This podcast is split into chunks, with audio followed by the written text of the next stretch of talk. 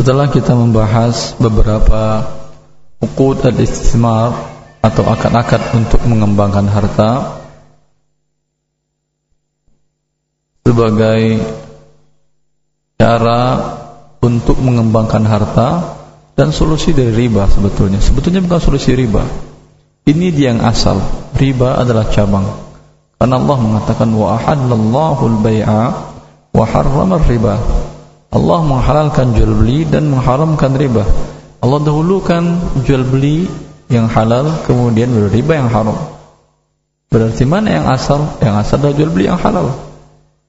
Mana yang mengikut kepada yang asal yaitu riba yang diharamkan oleh Allah Subhanahu wa taala. Maka sebetulnya tidak patut kita mengatakan solusi. Sebetulnya inilah dia satu-satunya cara untuk mengembangkan harta bila anda tidak mampu mengembangkan harta sendirian atau banyak faedah yang didulang dengan bekerja sama atau dengan bermusyarakah. Di antara bentuk lain musyarakah ini bagian terakhir dari abab al-musyarakah. Setelah kita jelaskan beberapa musyarakah al-hadithah syirkah-syirkah modern uh, sebelumnya kita katakan bahwa musyarakah bisa jadi dan digabungkan adalah modal dengan modal kemudian sama-sama mengelola. Berarti menggabungkan modal dan kerja. Bisa jadi kerja dan kerja saja. Yang pertama tadi syirkah apa namanya? Rinan kalau yang kerja dengan kerja saja tanpa ada modal diserahkan syirkah apa namanya? Syirkah amal atau abdan. Kalau modal didapatkan dengan cara berhutang ke pihak lain masing-masing membawa hutang kemudian dikumpulkan dan dikelola bersama. Berarti tidak ada modal modal yang mereka serahkan kecuali barang yang didapatkan dengan hutang. Ini syirkah apa namanya? Lujuh bentuk syirkah yang lain adalah salah satu pihak menyerahkan modal pihak yang lain hanya mengelola dan tidak ada modal ya. Berarti modal dia adalah kerja modal yang satu adalah uang atau barang. Kalau ini apa namanya? Mudharabah. Ya ini namakan dengan mudharabah. Sebagian para ulama kenapa dipisah mudharabah dengan syirkah sebelumnya? Kebanyakan para ulama memisahkan syirkah dengan mudharabah Sebagian ulama menyamakan antara syirkah bahwa mudharabah adalah bagian dari al-musyarakah atau syirkah atau bekerjasama. Karena mereka melihat mereka yang mengatakan bahwa mudharabah bukan bagian dari syirkah karena mudharabah adalah bentuk lain dari ijarah, bentuk lain dari ijarah atau jasa. Jasa yang digaji dengan tidak tetap atau tidak jelas. Ya atau tidak jelas. Oleh karena itu, mereka membuat hukumnya tersendiri bukan bagian dari musyarakah. Tapi Allah Taala alam dia mirip dengan musyarakah juga. Di mana mereka bersyirikah bergabung dalam keuntungan dan bergabung juga dalam kerugian. Ya, bergabung juga dalam kerugian. Kalau ijarah perbedaan ijarah dengan mudarabah secara umum bahwa ijarah dia tidak mengalami kerugian. Tidak mengalami kerugian. Si pekerja ajir. Ya. Anda tunjuk gaji seseorang untuk menjalankan usaha Anda, toko umpamanya. Anda gaji dia. Anda suruh dia pergi beli barang, suruh jaga, suruh jualkan. Ya. Gaji tetap. Tinggi keuntungan Anda gajinya tetap. Rugi pun Anda gajinya tetap Berarti si ajir ini mengalami kerugian atau tidak? Tidak. Kalau mudharabah Anda menyerahkan dana ke seseorang, dia juga pergi beli, menjualkan barang itu juga, ya. Tetapi kalau besar untung, dapat gajinya besar.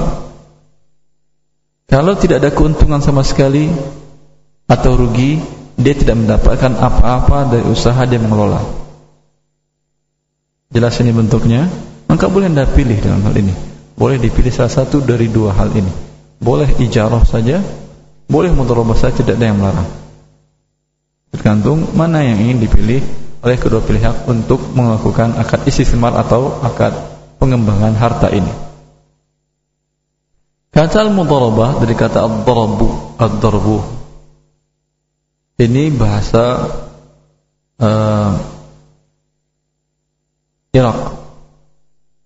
Bahasa Arab Irak. Kalau bahasa Hijaz mereka namakan dengan memberikan istilah qirat. Maknanya dua-duanya sama. Maknanya sama-sama menyerahkan harta kemudian dikembangkan dalam bentuk perniagaan. Dalam bentuk perniagaan.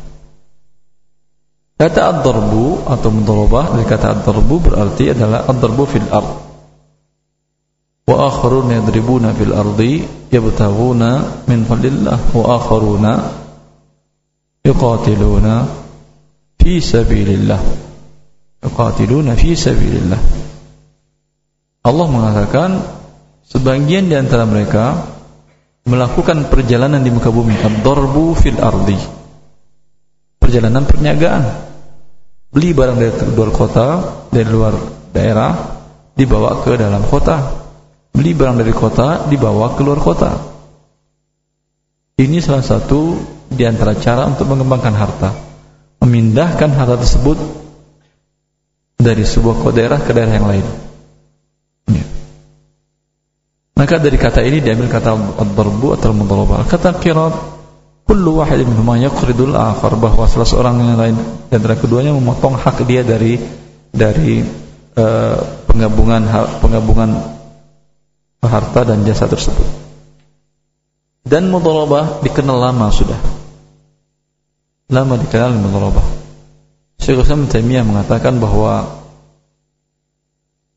Rasulullah SAW membawa harta Khadijah dengan cara mudharabah. Khadijah menyerahkan harta kepada Rasulullah, kemudian beliau beli barang dari Syam, kemudian beliau jual di uh, di mana? di Mekah. Ya. Ijma' para ulama bahwa sanya ini dibolehkan, bahwasanya ini dibolehkan dari masa ke masa suatu hal yang sudah terbiasa terjadi lakukan akad mudharabah seperti ini.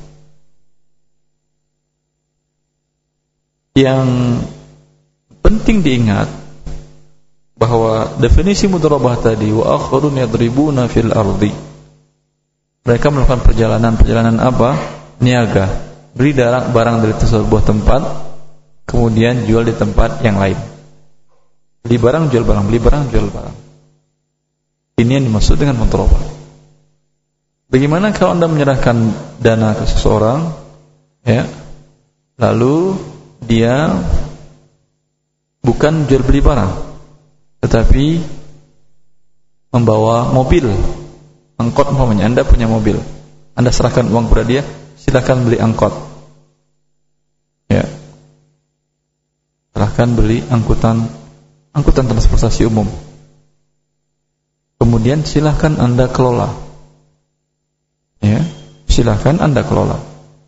Dan nanti hasilnya dibagi tergantung kesepakatan. Dia mengatakan hasilnya buat pemilik modal 70 buat pengelola 30 atau sebaliknya. Atau 50 50 atau 60 40 ini apa namanya ini? Mudharabah namanya. Hah? mudharabah namanya ini.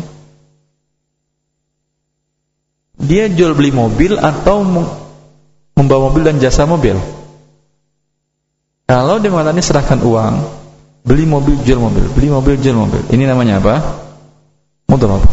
Tapi tidak. Ini uang, silahkan beli mobil, kemudian apa? Tarik sendiri. Supirin sendiri, nanti hasil pendapatannya per hari atau per bulan kita bagi 60 40. Setelah dikeluarkan biaya perawatan mobil dan lain-lain. Kalau ini apa namanya?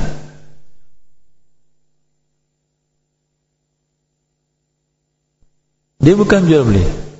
Maka pada dasarnya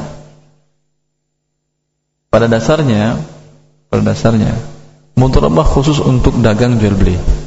Beli barang jual beli barang jual. Tidak ada unsur pembuatan barang. Maka kalau dalam bentuk ijarah maaf kalau bentuk mudharabah anda katakan mudharabah saya serahkan dana seseorang.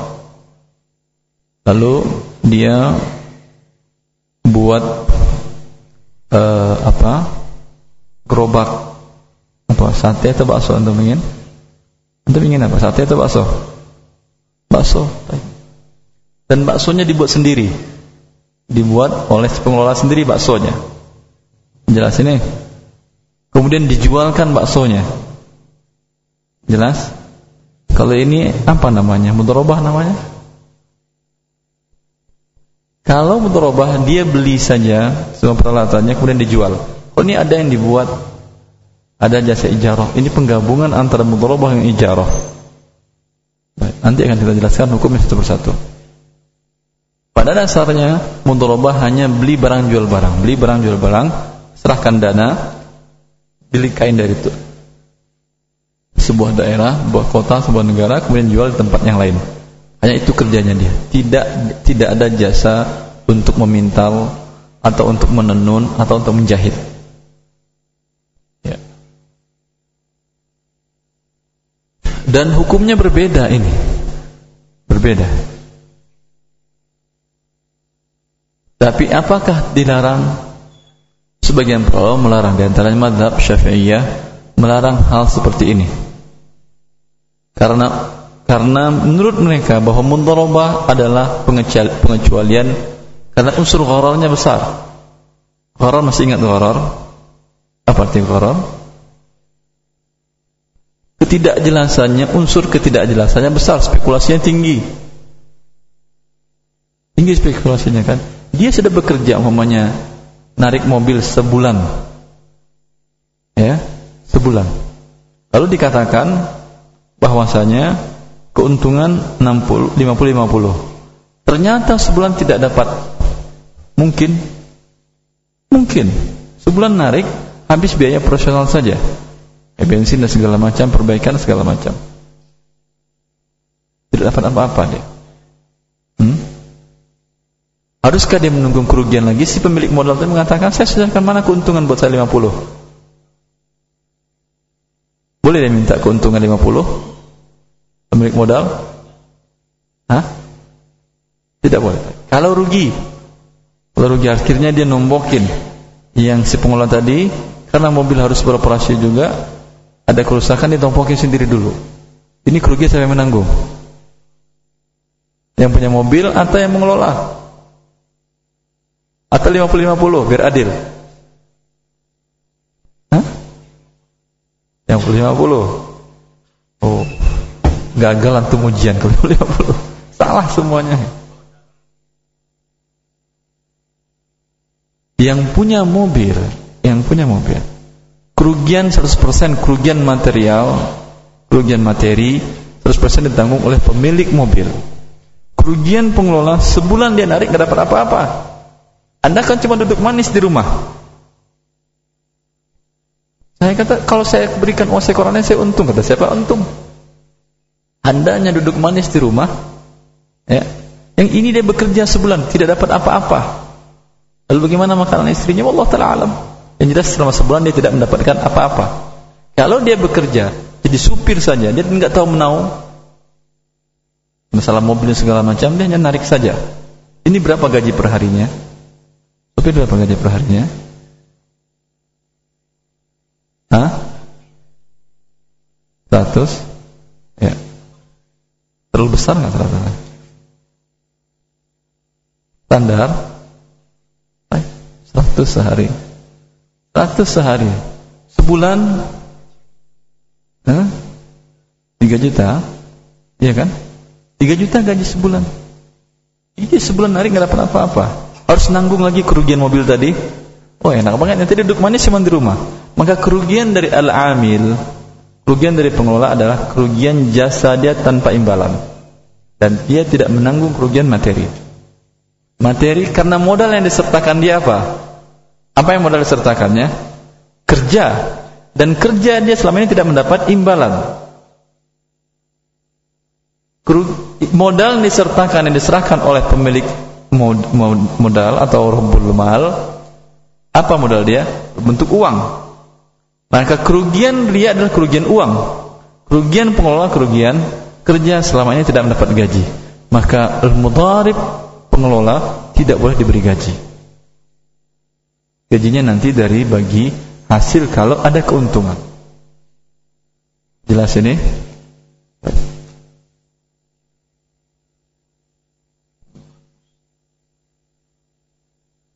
Sebagian ulama mengatakan ini akadnya bukan mudharabah. Tidak bisa dinamakan mudharabah karena mudharabah khusus untuk dagang saja. Sebagian dan belakangan sebagian para ulama malah pada madhab Hanabilah mereka kiaskan ini dengan musaqah.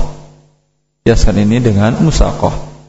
Yaitu saya serahkan kepada Anda e, mobil angkot silakan tarik, silakan pelihara nanti kita bagi hasil. Ini dikatakan oleh Ibnu Qudamah dalam kitabnya Al-Mughni dan musaqah juga dengan nisbah dari keuntungan. Nisbah dari keuntungan. Walaupun berbeda namanya tetapi secara, secara garis besarnya para ulama membolehkan akad seperti itu. Ya. Boleh gaji tetap boleh juga dengan gaji tidak tetap bisa besar bisa jadi tidak dapat apa-apa. Harusnya besar sehingga Syafi'iyah melarang dalam ini kecuali hanya boleh perniagaan saja. Yaitu jual beli barang. Tapi eh, mayoritas para ulama dan sekarang AIV membolehkan juga. AIV itu lembaga internasional pembuat standarisasi lembaga keuangan syariah. Mereka membolehkan juga mudharabah dalam eh, selain dagang. Baik dalam pertanian pun boleh dan lain-lain pun boleh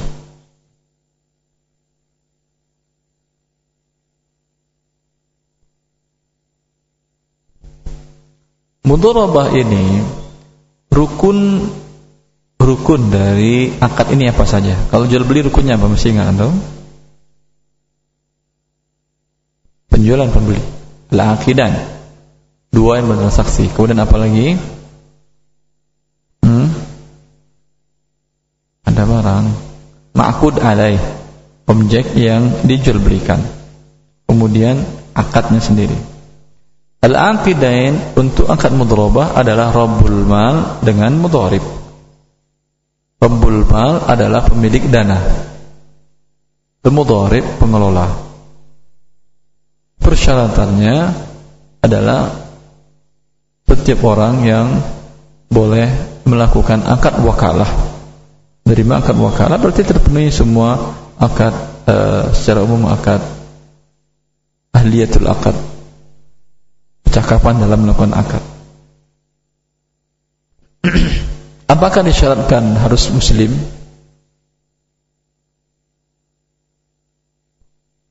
Investornya ini, rombul malnya, investor non muslim. Boleh anda kelola modalnya dia? Anda muslim, boleh anda kelola modalnya dia? dia menyerahkan ini modal, silahkan anda jual beli apa saja. Nanti kita bagi keuntungannya 50-50. Boleh anda putarkan dananya? Termasuk membantu dia atau tidak? Hmm. Boleh membantu orang kafir? Boleh. Boleh berarti? Boleh, nggak ada salah. Boleh. Boleh bermuamalat walaupun membantu dia, tapi bukan membantu dalam dosa.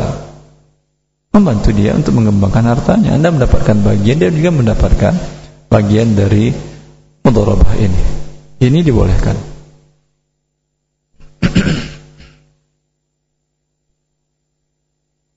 Kalau Anda yang pemilik modal, Anda serahkan kepada non-muslim untuk mengelolanya, boleh?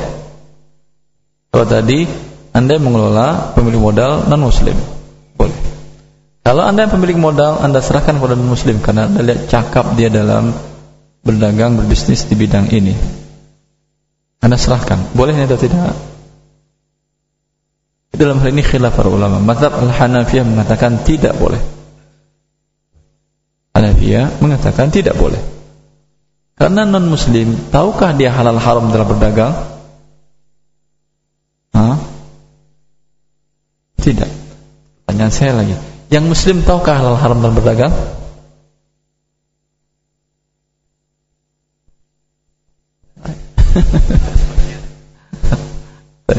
Berarti juga tidak boleh kepada yang muslim? Boleh ke eh, mengatakan demikian. Karena non muslim mereka tidak mengerti hal haram. Atau tidak ada luazi dini atau tidak ada perasaan dalam diri mereka untuk meninggalkan sesuatu yang diharamkan oleh Allah. Bila diserahkan dana begitu saja kepada mereka, siapa tahu digunakannya untuk yang jual beli yang haram atau cara riba dan lain-lain. Jumhur para mengatakan boleh. Dengan syarat ambil kesepakatan dari dia ambil kesepakatan dari dia untuk tidak melakukan A, B, C, D dan lain-lain. Dan jelaskan dengan rinci. Jelaskan dengan rinci. Karena bila tidak anda buat kesepakatan dari awal seperti ini pemilik modal ini mewakilkan karena akadnya akad wakalah tadi kan. Ya kalau yang mengatakan udah terserah terserah kamu putar penting untung. Ternyata dilakukannya jual beli dengan cara riba. Dia jual barang dengan cara tidak tunai ya. Bila terlambat dikenakan penalti atau denda. Sekarang dengan cara riba atau tidak ini namanya? Dengan cara riba. Tahu tidak tahu bila anda melakukan menyerahkan dana begitu saja kepada orang ini walaupun dia muslim maka pemilik dana ini mewakilkan kepada mudharib pengelola untuk melakukan riba dan dia pun berdosa bilang, saya bukan saya melakukannya, tetapi anda mewakilkan kepada dia karena akad mudharabah adalah akad wakalah. Adalah akad wakalah. Pemilik modal mewakilkan kepada pengelola untuk memutar hartanya dengan kehendaknya atau dengan kesepakatan yang mereka buat. Jelas ini? Maka kalau anda pemilik modal menyerahkan kepada muslim, boleh? Syaratnya apa? Muslim sekarang sama dengan sama tidak mengerti akan dinnya dalam masalah muamalat kebanyakan. Hah? Maka bila anda menyerahkan dana kepada dia, buat persyaratan juga. Kamu mau jual jual seperti apa, jual barangnya apa, A, B, C, D, ya udah. Yang ini boleh, ini tidak boleh. Bagaimana kamu cara jualnya? Ada yang cash, ada yang tidak cash. Yang cash apa yang cashnya ini? Cash bertahap atau cash apa? Kalau jual belinya emas, ya, cashnya cash bertahap boleh Kes bertahap. Kes bertahap 12 kali bayar. Bisa begitu kan tes kes bertahap begitu kan? Iya, kes bertahap. Ada kes bertahap 12 kali bayar. Kilo emas 12 kali bayar. Boleh ini? Tidak boleh. Karena Rasulullah mengatakan ya dan biyadin. Harus tunai karena dia satu illat. Antara emas dengan mata uang kapal tadi. Dia satu ilat ilatnya adalah samaniyah maka haruslah dia dan biadin harus anda ketahui ini harus ajarkan kepada dia. Walaupun dia muslim. Walaupun dia muslim. Karena bila tidak dan terjadi ini anda yang termasuk berdosa pemilik modal pun berdosa bukan saja pengelola yang berdosa anda yang pemilik modal juga berdosa kalau dia ingin melakukan jual beli barang yang lain ya bukan barang yang seillat dengan uang barang yang lain. Ini boleh dengan tidak tunai? Boleh. Boleh lebih mahal? Boleh lebih mahal. Boleh dikenakan denda? Tidak boleh. Denda dari ini adalah riba jahiliyah anzirni azidka. Beri aku masa, tang masa tangguh nanti aku tambah hutangku kepadamu dan ini riba yang diharamkan oleh Allah Subhanahu wa taala. Ya ayyuhalladzina amanu la ta'kulur riba Wahai orang beriman janganlah kalian makan riba. Sepakati ini dengan amil dengan pengolah tadi sehingga selamat selamat perniagaan Anda dari yang diharamkan oleh Allah Subhanahu wa taala. Ini persyaratan apa tadi ini? Ah? Al-Aqidain, dua orang yang bersaksi tadi. Kemudian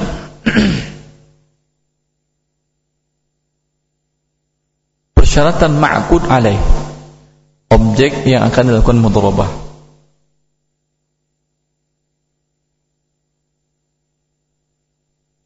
objek mudharabahnya adalah al-mal wal amal wal ribh modal distorkan kemudian kerja dan yang ingin dibagi apa? Hasil atau keuntungan atau laba. Persyaratan untuk modal, persyaratan secara umum, persyaratan syirkah secara umum. Telah kita jelaskan sebelumnya bahwa sepakat para ulama boleh menyerahkan modal bila berbentuk uang tunai.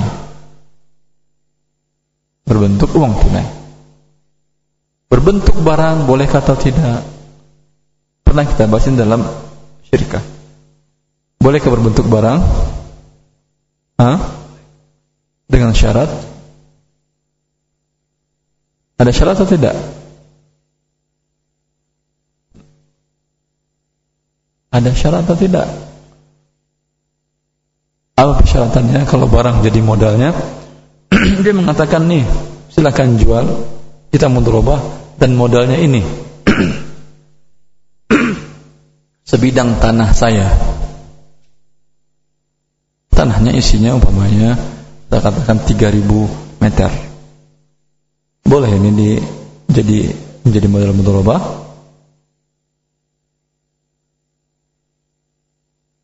Dengan syarat, boleh memang, tapi dengan syarat Syafi'iyah tidak membolehkan. Antum mazhabnya apa? Syafi'i atau apa? Syafi'i tidak boleh.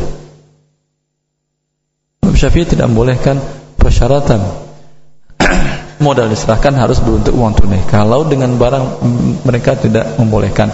Karena barang barang tidak tetap Diserahkan modalnya tanah berapa tadi? 3 meter. Setelah diputar tentu dijual kan? Diputar dijual-jual. Minta dia 3000 meter lagi. Karena ingin bagi hasil tentu serahkan dulu tanah 3000 meter.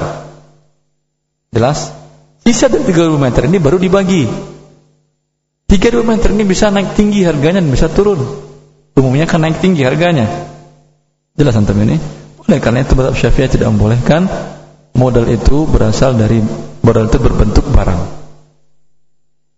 Kalau uang kan jelas bisa dinilai, ya bisa dinilai. Berapa uang yang diserahkan, ketika nanti ada pertambahannya jelas. Tapi kalau tanah bagaimana cara pertambahannya? Kalau barang, baju, kembalikan dulu modal ketika ingin menghitung hasil, kembalikan modal. Ada sekitar 30 lusin baju. Tapi ukurannya apa? Kembalikan dulu yang ukuran yang sama untuk membagi hasilnya. Maka oleh karena itu, jumhur yang mengatakan boleh barang dijadikan sebagai pokok atau modal dengan syarat pada waktu diserahkan dinilai dengan uang. Diserahkannya modalnya adalah tanah 3000 meter. Pada waktu itu diminta kepada ahlinya Tolong nilai sekarang ini berapa nilai tanah ini. Wah, tanah segini 3 meter di tempat seperti ini, ini kurang lebih berkisar antara berapa berapa?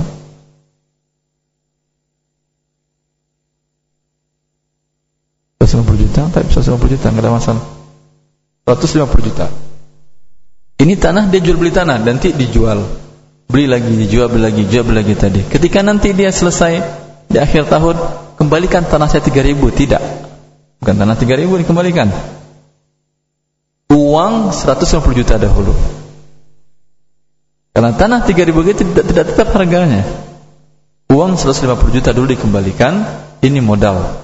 Sisanya baru dibagi keuntungannya. Kalau ada sisa. Jelas? Begitu juga kalau modal diserahkan adalah baju baju busana muslim dan lain-lain. Pada waktu diserahkan dinilai dengan uang sehingga nanti bila masih berbentuk barang pun dinilai takwim. Dinilai barang tersebut dengan uang sama atau tidak dengan modal diserahkan. Ini tujuannya untuk menetapkan apa? Menetapkan besaran modal yang dengan itu setelah ini kembali baru ada hasil yang dibagi. Bila modal belum kembali semuanya untuk modal dulu. Jadi tidak ada keuntungan melainkan modal sudah tertutupi. Ini persyaratan untuk modal.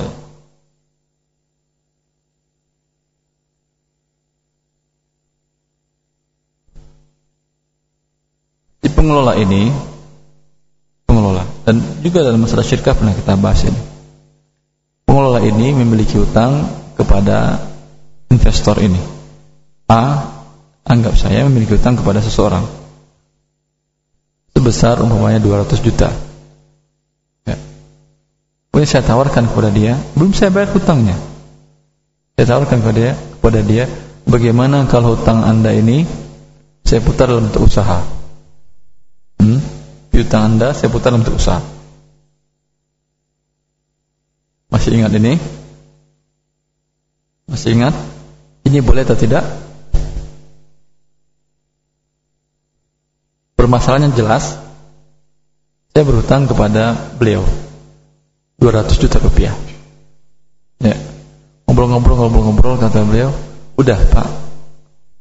kebetulan Bapak mengerti bidang ini, bidang buku umpamanya, silahkan putar uang saya itu dalam bentuk jual beli buku. Nanti hasilnya kita bagi setelah satu tahun." Hmm.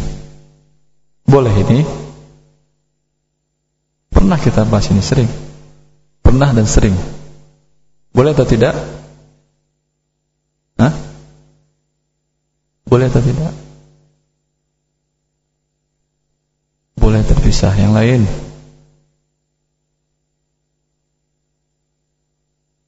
Masih ingat? Ada masih ingat? Kalau ini boleh, kalau ini boleh. Kalau ini boleh akan memudahkan orang untuk mendapatkan riba. Setiap saya nggak mau bayar, udah nanti saya putar untuk usaha. Itu bertambah atau berkurang uang putar untuk usaha? Biasanya bertambah, bukan berkurang. Utang 200 juta tadi, selesai saya putar setahun jadi berapa dia jadinya? Bertambah atau tidak? Bertambah. Dan dia tidak mau tidak mau tahu setelah itu kecuali utang tersebut di tangan orang yang mampu. Saya umpamanya saya katakan kepada dia, ini mau saya bayar uang sekarang nih, utang, saya bayarkan. Oh enggak enggak, pegang aja dan silahkan putar untuk usaha. Kalau ini boleh. Jelas ini, putar untuk usaha kita bikin mudharabah. Ya, tapi kalau masih di tangan saya, tidak tahu kondisi saya mampu atau tidak, tidak boleh. Karena bisa menjadi celah bagi orang untuk melakukan riba. Bila dia temukan, gimana? Kapan bayar utang? Kayaknya gak repot. Eh udah, jadikan modal. Putar. Jelas? Sehingga nanti yang diinginkan dia bertambah atau berkurang? Bertambah. Dan biasanya setiap orang usaha tentu bertambah. Walaupun kemungkinan rugi juga ada, tapi lebih sering bertambah. Maka tidak boleh utang dijadikan modal. Kemudian modal harus diserahkan secepatnya. Harus diserahkan secepatnya agar bisa dikelola oleh orang tersebut.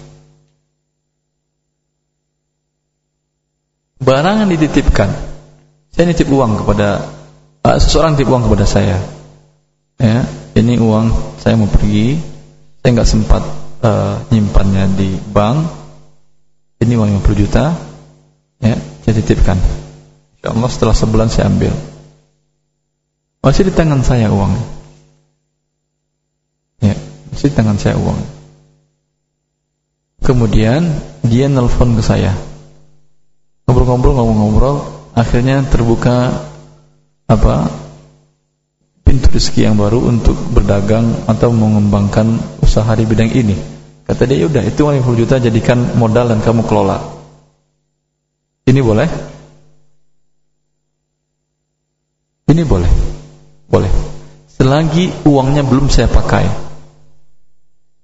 Selagi uang belum saya pakai. Kalau nitip uang ke saya, lalu uangnya saya pakai, ya, saya pakai uang titipan ini, baik dengan izin ataupun tanpa izin. Kalau dengan izin apa namanya? Pinjam uang, kort namanya. Tadi kita katakan hutang tidak boleh dijadikan modal.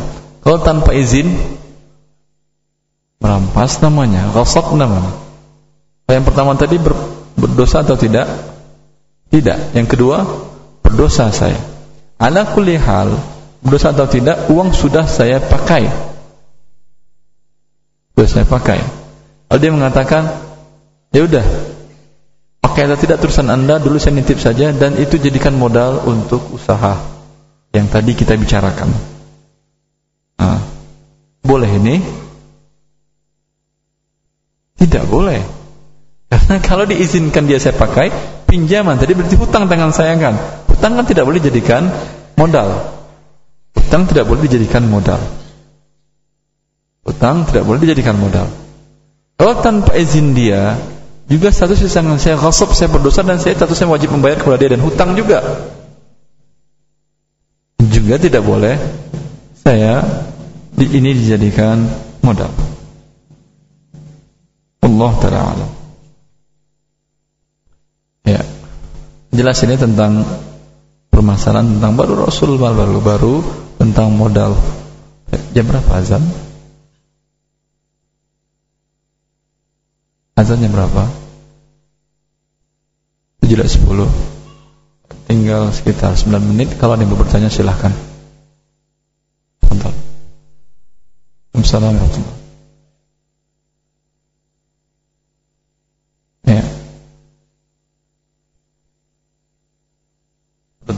Sebentar sebentar Sebentar Menjalankan usaha modal dari siapa? dia barang jadi. Waktu itu penyatuan modal dinilaikah barang jadinya dengan uang atau tidak? Baik. Berapa persen modal dia berarti dari keseluruhan? Sama dengan nilai barang jadi tadi 50 Baik. Dengan kesepakatan tanggung bersama keuntungan keuntungan 50-50, kerugian 50-50. Seperti itu. Ini boleh? Kalau seperti ini boleh.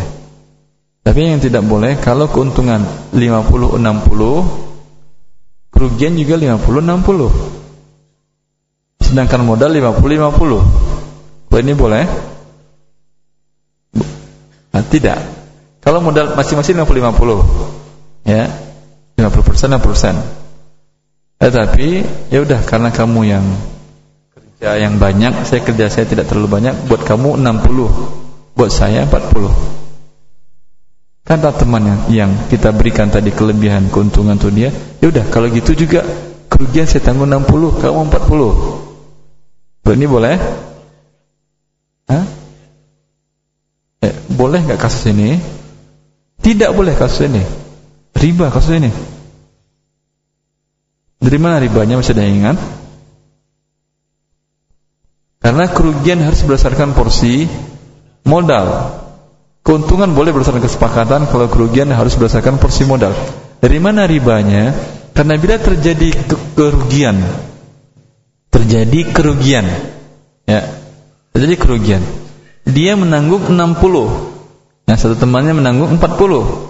Berarti modal dia yang 10% dijamin oleh temannya atau tidak? Iya kan? Modal dia yang 10% tidak akan mengalami kerugian apa pun terjadi. Paham? Andai habis semua uangnya. Uang tadi 50 juta, 50 juta dan modal berarti 100 juta. Nol jadinya. Nol. Berarti siapa yang harus mengganti kepada siapa? Yang menang yang mendapatkan keuntungan 60 tadi membayar 10% kepada kepada yang 40% yang keuntungan. Padahal modal mereka sama. Jelas ini, maka 10% ini 10 juta ini menjadi riba. Ribanya dari mana? Ini kan berkurang. Ini berkurang atau bertambah? Berkurang. Ribanya adalah karena kesepakatan keuntungan dapat. Keuntungan dibagi. Maka ketika modal terjamin 10% ini, maka keuntungan dari itu adalah riba. Dia menyetujui riba dari awal walaupun ternyata dia tidak mendapatkan riba, tapi tetap berdosa akadnya akad riba. Jelas apa? Pertanyaan dari pendengar Radio Roja dan Roja TV dari Ummu Salsabila di Jawa Timur. Ada sebuah ada sebuah kerjasama yang pihak pertama sebagai modalnya dan pihak kedua sebagai pengelola. Pemilik modal bilang dikasih berapa saja terserah. Tapi kalau bangkrut modal harus dikembalikan utuh seperti semula. Apa ini mengandung riba? Riba atau tidak ini? riba, itu riba. Riba dengan bunga tidak tetap. Bunga seikhlasnya berapa saja. Dari mana kita mengatakan riba? Karena modal terjamin. ketika modal terjamin, saya tidak mau rugi. Keuntungan terserah berapa saja. Ketika tidak mau ter menanggung rugi, berarti terputus kerjasamanya. Berarti bukan kerjasama lagi ini. Karena kerjasama untung sama untung, rugi sama rugi berbentuk kerugian kalau modal serahkan masing-masing berdasarkan porsi modal. Kalau bentuk modal dari satu pihak kerja dari pihak yang lain, kerugian yang dipengelola adalah kerugian kerja tidak mendapatkan apa-apa dia. Maka nanti akan kita jelaskan insyaallah ke depan bahwa pengelola tidak boleh mendapat gaji dari sebagai pengelola. Karena kalau dapat gaji dia untung duluan sudah dia. Saya kira cukup sampai di sini insyaallah pekan depan kita lanjutkan dan pertanyaan pun kita, pekan depan kita lanjutkan untuk dijawab. Assalamualaikum warahmatullahi wabarakatuh.